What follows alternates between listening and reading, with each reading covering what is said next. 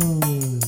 For many decades in this country, starting with the Voting Rights Act in 1965, the trend was toward making it easier for Americans to vote, expanding voting hours, expanding the ability to vote by mail, expanding the number of polling sites. What we've seen with the Republicans over this last decade has been a concerted effort to try to limit the ability of Americans to vote, to limit the ways that they can vote, how they can vote, and to make it harder for them to vote.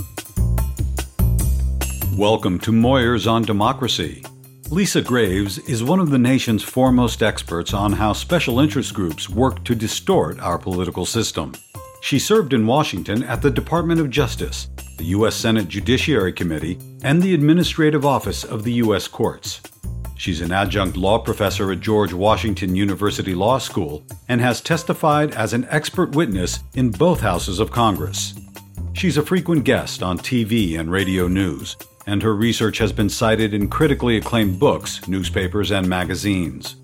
Her new report, The Billionaire Behind Efforts to Kill the U.S. Postal Service, is a deep dive into how Charles Koch marked the U.S. Postal Service for privatization in the early 1970s, and how he is using the Koch empire to push his political agenda to this day, when the Postal Service is ripe for taking. There's a link to the report at billmoyers.com. Here now is Bill Moyers. I really am glad to talk to you and appreciate your taking this time. I'm really glad to be with you, Bill, and I really appreciate the invitation. You've taken this deep dive of research into the efforts over the last 40 years to kill our Postal Service. Summarize what you found. Well, I was shocked by what my research showed, which was that this outlier idea of privatizing our postal service is not a recent idea. It's one that Charles Koch has been staking for more than 40 years. And Charles Koch, as many people know, is one of the richest men in America, one of the richest men in the world. And he runs a privately held conglomerate known as Koch Industries. And back in the early 1970s, he started funding men who were pushing the idea of privatizing our postal service. What was his goal? Why did he want to abolish the government postal service? It's the only agency of government mandated in the US Constitution. Well, when I looked into his background, I've been looking at him for a number of years, one of the things that becomes quite clear is that he actually really represents a pretty radically reactionary view of government. It's one that believes that government should not be doing anything that they think the private sector can do or should do or could profit from. And so it's rooted in a fundamental hostility to the idea of the public, the notion of things being public and held for the public, for the benefit of the public, and not for the benefit of private individuals. And so it really is an ideological objection to the Postal Service. And when he became the main funder for the Libertarian Party in the 1970s, one of its planks became expressly to abolish the US Postal Service. And then in the 1980s, they pushed for that through a commission that Reagan created at their instigation, the Privatization Commission, which again called for privatizing our postal service. So you write in your report, The Billionaire Behind Efforts to Kill the U.S. Postal Service, that Koch has used his connections, his influence, his vast wealth, one of the richest men in the world, first to wreck and ultimately privatize the post office. How has he pursued that goal? At the end of the Reagan administration, what Koch did was bring onto his team the man who was the head of the Office of Management and Budget for President Reagan, a man who's a little notorious for being the guy who signed off on the notion that ketchup should be considered a vegetable for school lunches. James Miller came over to Citizens for Sound Economy. He's the longest serving member of that board, of that operation for Charles Koch, which now goes as Americans for Prosperity.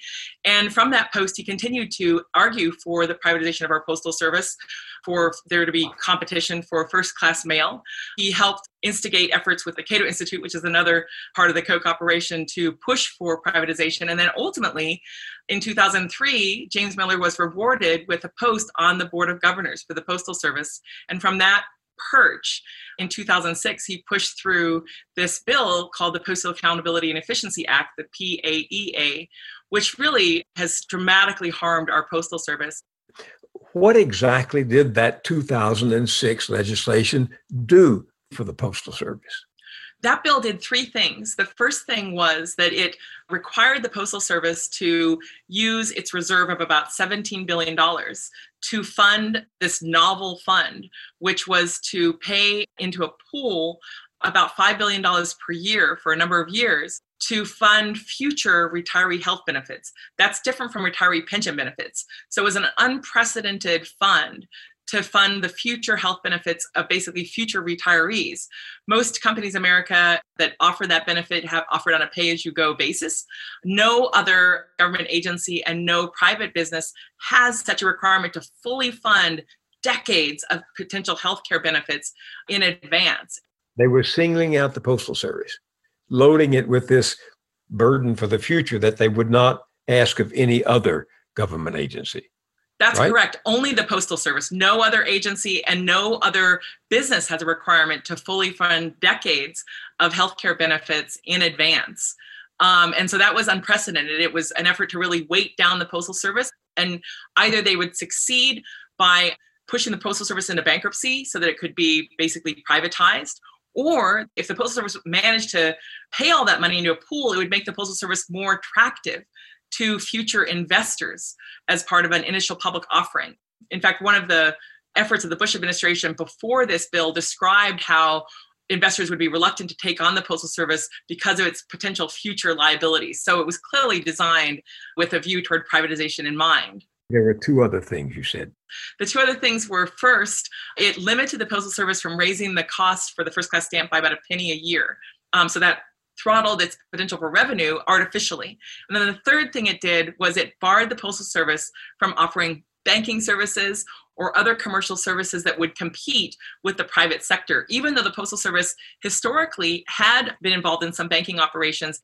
Some people would claim, perhaps, or argue perhaps, that they were trying to assure the failure of the post office. That's how I read that 2006 Act you can call it an accountability and efficiency act, but it really was an effort to undermine, uh, fatally undermine our U.S. Postal Service. Long term strategy. That was 14 years ago on a campaign that had begun in the 1970s. That's right. You report that Charles Koch created a shadow Republican Party, calling it Americans for Prosperity, and there were other groups connected to it. But in a time, what began as a libertarian right wing effort became the agenda of the Republican Party. And that was really made possible by the terrible decision of the US Supreme Court in Citizens United, which unleashed these dark money operations. It's called dark money because it's not disclosed necessarily who gives money to these groups. And Charles Koch began operating an expanded set of organizations. They've gone by three or four different names, and then they have these little shell groups beneath them that they give money to. And Americans for Prosperity is a key component of that operation. What that allows them to do is to spend millions and millions on ads in our elections without disclosing who the true donors really are. In many ways, the Koch operation is superior to the Republican Party's operation in its ground game in the states because it has pretty regular contact with its members throughout the year to prepare them for the election, while the parties come in mostly toward the end of a cycle and reach out to people to get them to vote. Wasn't Koch's group behind the Tea Party? One of the things I did early this year was write an op ed for the New York Times in which we detailed some of those data points in which we know now that Charles Koch's operations, Americans for Prosperity, and its sister group called Freedom Works were really providing the infrastructure for the Tea Party in 2009, 2010. And that's when Jane Mayer wrote about the Tea Party and tied it to Koch money. What Jane documented was that the scaffolding, the infrastructure for the Tea Party was really provided by Freedom Works and by Americans for Prosperity. They were holding a number of events for the Tea Party and really advancing their position through that Tea Party effort.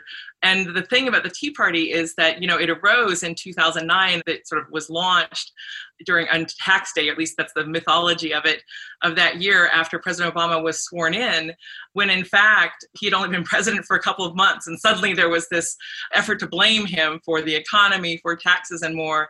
And so those roots, that's another way in which Charles Koch's money has really helped fuel the far right in America what I take away from Jane Mayer's book, Dark Money, and from your report, The Billionaire Behind Efforts to Kill the U.S. Postal Service, is that it was a well coordinated and a well financed movement to try to turn much of the American government over to private for profit organizations, corporations in particular.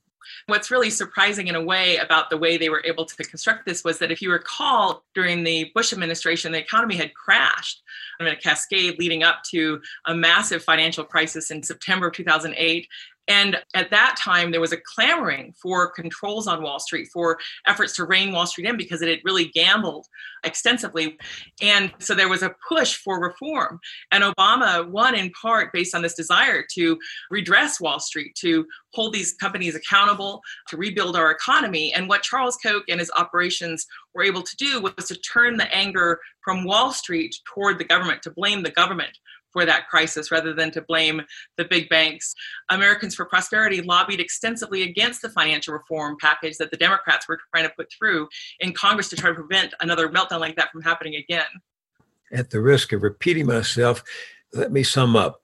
It's no longer just Koch's cause, shutting down the Postal Service, privatizing it, eliminating universal service. These have now become open Republican priorities, right?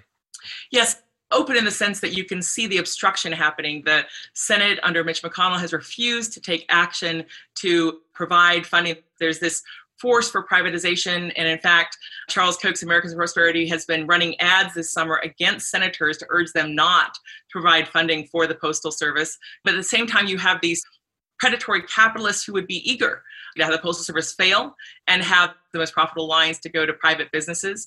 And there's also a very partisan, extraordinary political agenda by this president to say that he doesn't want to support funding the Postal Service because of the probability, in fact, that many people will vote by mail during this election because of this deadly pandemic.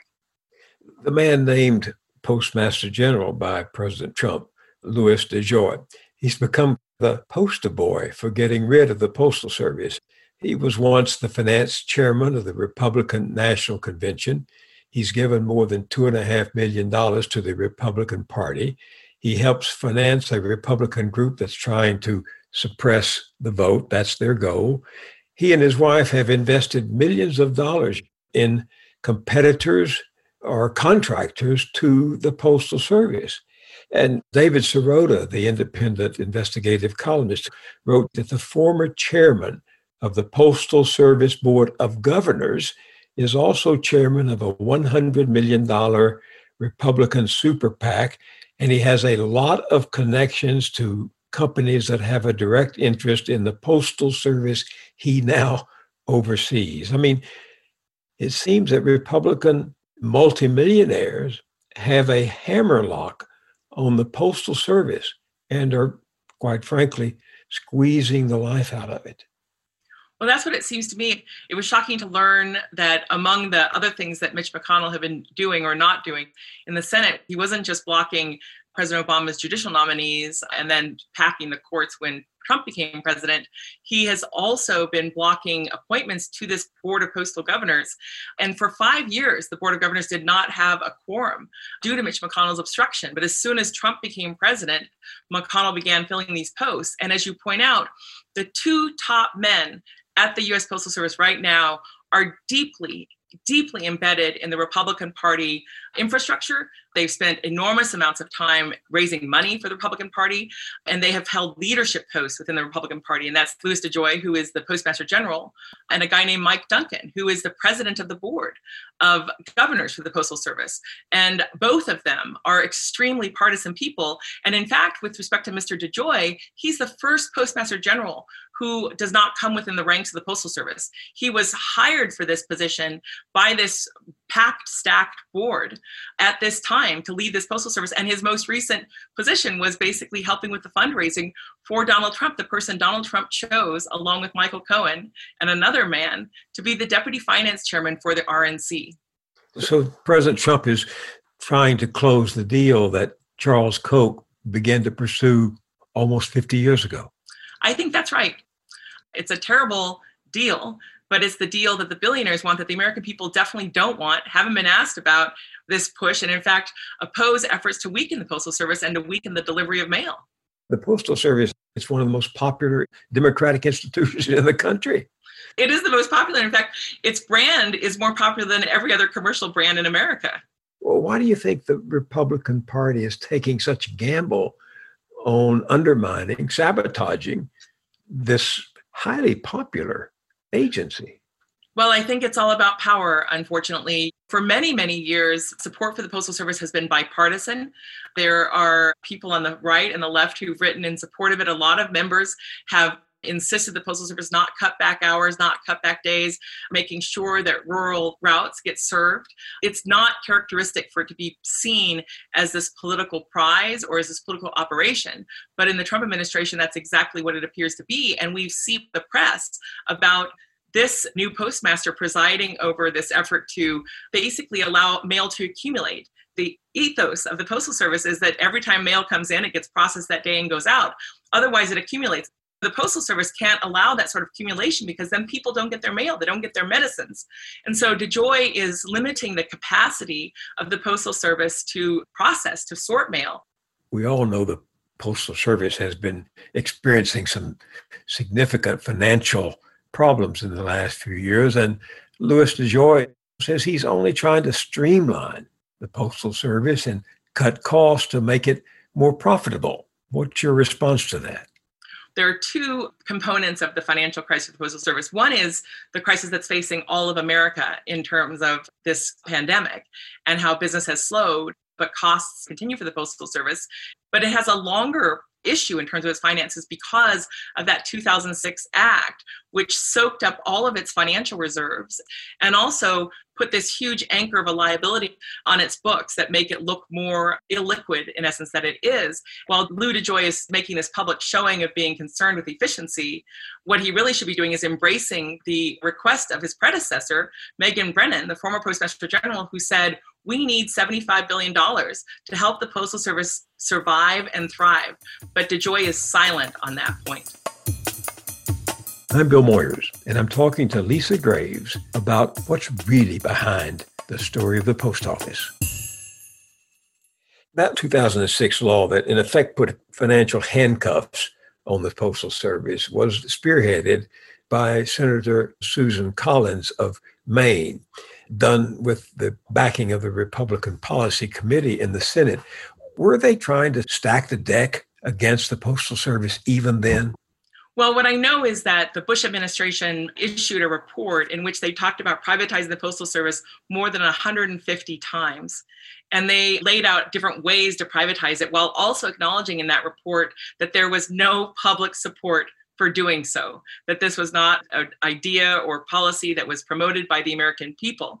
And then when the bill came to Susan Collins, that 2006 act, it only mentioned privatization once. In fact, it was described as modernizing the Postal Service, or in the words that we're hearing from DeJoy, making it more efficient. I don't know how the chairperson of the committee in Congress that has responsibility over the Postal Service, and that was Senator Susan Collins, could have proper oversight, knowing that the year before that bill passed, the Postal Service had net revenue of about a billion dollars. I don't know how anyone could think in that oversight role that the Postal Service could then absorb an additional nearly $5 billion liability for that year and the year after that and the year after that and so on to create this big fund to have this unprecedented funding for future retiree health benefits decades into the future. I have to assume that she understood the financial books of the Postal Service and signed off on it anyway. She helped shepherd that bill into law and proudly stood over George Bush's shoulders as he signed the law. So I'm going to assume that you were not surprised last week to hear President Trump admit openly. He wasn't pressed, he just acknowledged, he in effect confessed that he is starving the Postal Service of money in order to make it harder for Americans to vote by mail in November. Do you agree that that's the strategy, openly acknowledged? Well, I think, as the saying goes, when someone tells you who they are, believe them. And in this instance, Donald Trump has expressly acknowledged that that's his goal. And he has also been spreading a lot of disinformation about vote by mail and uh, making false claims about fraud, assertions that many, many people have refuted. He apparently perceives this as people voting by mail during this pandemic as something that could increase the number of people who vote against him. He is signaling out loud that he does not want the Postal Service to be able to do its job, a job that it's done in election after election. And here he has his close friend, in essence, a person who has held fundraisers at his house in North Carolina for President Trump, a person who he entrusted with being the deputy finance chairman for the RNC, someone, in essence, handpicked by him for that and for this role. And that man is now engaging in these very disruptive actions that are really hindering the ability of people to get the mail and also telling the states that they may not be able to meet the deadlines, the statutory deadlines that the Postal Service has met in prior elections for delivering the mail. Talking about the Postmaster General, yes. Lou DeJoy, right? Yes. You probably remember that earlier this year, President Trump told Fox and Friends, one of his favorite programs on Fox News, that if voting reaches certain levels, quote, you would never have a Republican elected in this country again. So he's clearly linking high turnout to Republicans losing elections. Yes, there are two parts that, that I think are particularly noteworthy. One of the benefits of voting by mail, where people have the capacity to do it, is that there's a paper record of those ballots. And so if there's a recount, those ballots can be hand counted. There should be, you know, no doubt in terms of what the machines might say. But the second part is that what we've seen across the country since the census of 2010, since that midterm election and the hyper-partisan redistricting that's happened in states across the country, what we've seen is many of these legislatures moving to make it harder for Americans to vote. And those are legislatures controlled by Republicans. So for many decades in this country, starting with the Voting Rights Act in 1965, the trend was toward making it easier for Americans to vote, expanding voting hours, expanding the ability to vote by mail, expanding the number of polling sites. What we've seen with the Republicans over this last decade has been a concerted effort to try to limit the ability of Americans to vote, to limit the ways that they can vote, how they can vote, and to make it harder for them to vote. We've also seen efforts by Republican elected officials to limit the number of places that people can vote, which would increase the length of time people have to stand in line for voting. But we've also seen that some of these suburban locations have been fully staffed, have had more polling places, but cities or the edges of cities where there are more potentially Democratic voters to vote, those places have had fewer polling places by a lot. Does this help you understand why conservatives on the Supreme Court, including led by Chief Justice John Roberts, as well as Republicans in Congress and the Republican Party across the country, while they're all working against voting rights? I think what we're seeing is minority rule in America. That's certainly the case from the standpoint of the popular vote in 2016 for the presidency. Trump won a minority of the popular vote, but won a majority electoral college votes. In my state, in Wisconsin, every statewide elected office is held by Democrats. And the vote tally in the state was majority Democratic, but both houses of the state legislature here are controlled by Republicans, and that's due to districting. And so, what you have in essence is a Republican Party that is embracing many extreme ideas that are actually not supported by the majority of people in their states. The way they're able to accomplish that agenda is by controlling the structures of our elections and making it harder for their opponents, the Democrats, to vote. So I see, you know, in the longer arc of things, a party that really represents a minority of Americans doing everything it can to stay in power for as long as possible, including really uh, wrecking and undermining the very principles of our democracy and representative democracy, including the central right in a representative democracy, which is the right to vote and have your vote counted. I'm old enough to remember that Paul Weyrich, who was a founder of some of the basic organizations of the modern Republican Party, the Heritage Foundation among them, that Paul Weyrich said that it was not in the Republicans' interest to encourage large turnouts, that if they did, they were going to get beat. I don't want everybody to vote. Elections are not won by a majority of people. They never have been from the beginning of our country, and they are not now. As a matter of fact, our leverage in the elections, quite candidly, goes up as the voting populace goes down. And I think his confession is, in fact, the philosophy that this modern Republican Party has embraced. They have actively embraced efforts to make it harder for Americans to vote. Right now, what we see is organizing by right wing lawyers to prepare to litigate this election and to try to have, in essence, a repeat of Bush v. Gore in 2000. They're preparing potentially to challenge in court the results in elections where people have voted by mail, where they can vote by absentee ballot, as well as on other grounds as well. So it's to President Trump's advantage to throw the presidential election into chaos? One of the things that has struck me as someone who worked on judicial nominations at the Justice Department is that Donald Trump has repeatedly referred to the federal courts, to the people that he's on the courts as his judges, including the Supreme Court. He has a perception that he can win before the courts, that he could win an election in essence, or anything else, I suppose, by pursuing it in courts or at least tying it up in litigation. He hasn't won every case he's taken. In fact, there's been a number of judges who have stood up to him who he's attacked, but he has repeatedly talked about, in essence, the Supreme Court and some of these other courts as his judges. It's really hard for me to conceive of people who would so determinedly destroy a democratic, a key, primal pillar of American democracy just to stay in power. It really is astonishing. It does remind me of the claims that Karl Rove was making back in the Bush administration when he was trying Karl, to create. Karl Rove was the right hand man, chief strategist, chief fundraiser for George W. Bush. He talked about creating a permanent Republican majority, basically meaning majority of control, not necessarily a majority of citizens, but to have a permanent control of government.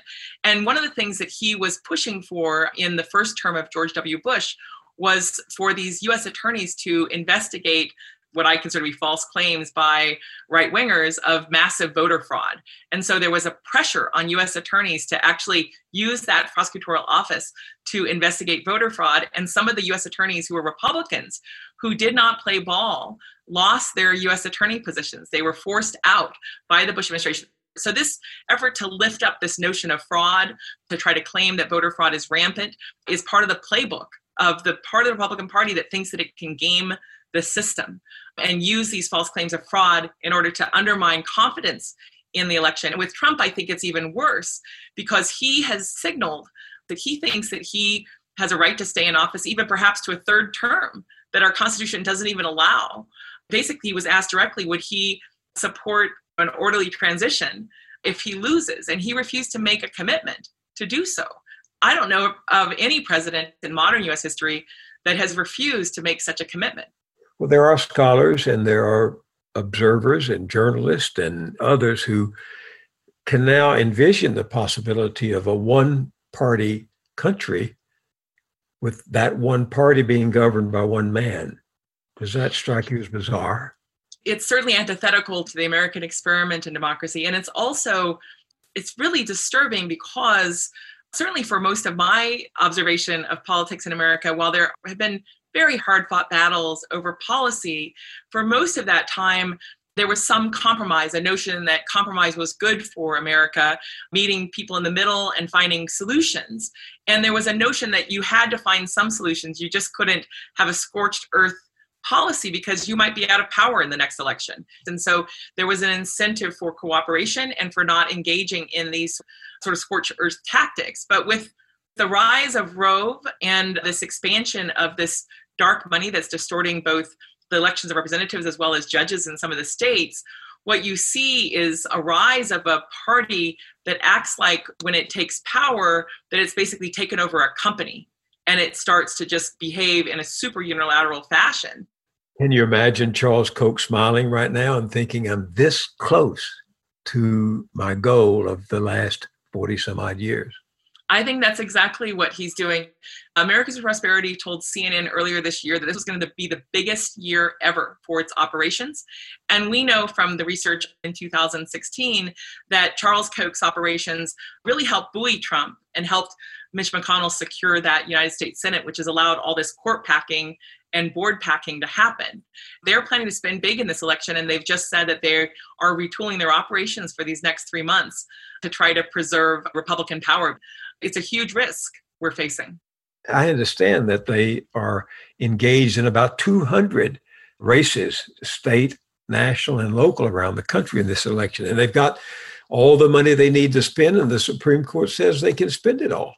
Well, that's right. They do have a lot of money and they have a lot of organizing happening, but I know that there's a lot of organizing against their efforts happening as well. Um, but I do think Charles Koch, when I think about him, I think of him as the engineer. In essence, he's an MIT engineer who has used his engineering skills to basically work a re engineering of America to fit his image. This very dystopian view of the world in which we don't have an effective government that is able to respond in a pandemic, when we don't have fully funded public schools, in which we don't have elections that have the budgets to support them, that we don't even have a public postal service. He planted many of those seeds in the 1970s and 80s, and he's fertilized them with his cash. And then with the power of Citizens United, he has been able to leverage his wealth to have a massive effect on the Senate and the presidency and on the courts. And so he's in a period of harvest from all of those seeds that he's planted. By coincidence, I'm reading Walter Isaacson's excellent biography of Benjamin Franklin. I've been wondering since I asked to talk to you. Benjamin Franklin was our first postmaster general of what would become the United States Postal Service. How would you compare Benjamin Franklin's understanding of the Postal Service to Louis DeJoy's? That's a fascinating question, Bill. I mean, I think with Ben Franklin, you had someone who was an innovator in lots of ways and obviously was also a person who was engaged in the press. He had a, a press shop there in Philadelphia. And they really stood up the Postal Service as a way to ensure that the American people were getting information that was not just the information that the King of England wanted the people to have. And so it was designed to really help our revolution move forward and make sure that the American people, the people who became known as Americans, would have access to mail no matter where they were. And he, you know, really helped set that tone. And that the Constitution actually expressly provides for the creation of the Postal Service and postal roads, roads to make sure that that mail could get delivered to every remote location that Americans were living. And so Franklin was devoted to this nation as a democracy, as a great experiment in democracy. And he wanted to ensure a postal service that would serve all the American people as a public entity, not as some sort of private corporation. There were hardly any private corporations around. In fact, the only ones around were despised because they were so attached to the crown. And so Lou DeJoy, he can't hold a candle to that founding father and he is acting in ways that would undo this core component of our democracy rooted in our constitution. It's just so outrageous in a way for these men who claim to be conservatives or claim to appeal to conservatives in America to be so willingly destroying one of the most conservative institutions in America, one that was created at our founding to serve all Americans equally, no matter their political party. So it's a shame that there's someone like Louis DeJoy at the helm of the Postal Service. I hope that he will be removed from office personally. I don't think that he's suited for this job. But behind him is the President of the United States, and behind him is the enablers in the Republican Party, and behind them is a whole ideological tidal wave of libertarianism, privatization that has dominated politics most of the last half century. Well, that's true. But I think one of the things that is happening in America is that more and more people are waking up to ways in which we need to have a well functioning government, a well funded government, which we need great schools. We ought to have great schools. Every attack that Trump has made so express, basically what he's done is to make clear, crystal clear, some of these agenda items that Republicans have sort of hid behind or used ambiguous language about. He just does not have that subtlety. And I think that that has really opened up the eyes of a lot of people. Our parks are at risk from this man. He's attempting to dismantle the idea of national parks, which also is an American innovation that that the world followed. Uh, and that is one of the things that helps make our country great. You know, at every turn, what you see with Trump is making express some of these parts of the Republican agenda that have not been perhaps as visible. And I think a majority of the American people on issue after issue after issue reject those ideas, those efforts. And the question is whether they'll vote that way in November and whether those votes will be delivered and whether they'll be counted. What drives you I've known you a dozen years or so now. You've always had this passion for public causes. You could have gone to any huge law firm when you left the Justice Department or left the staff of Congress, the staff of the Senate, and yet you've committed yourself time and again to tough causes like this. Why?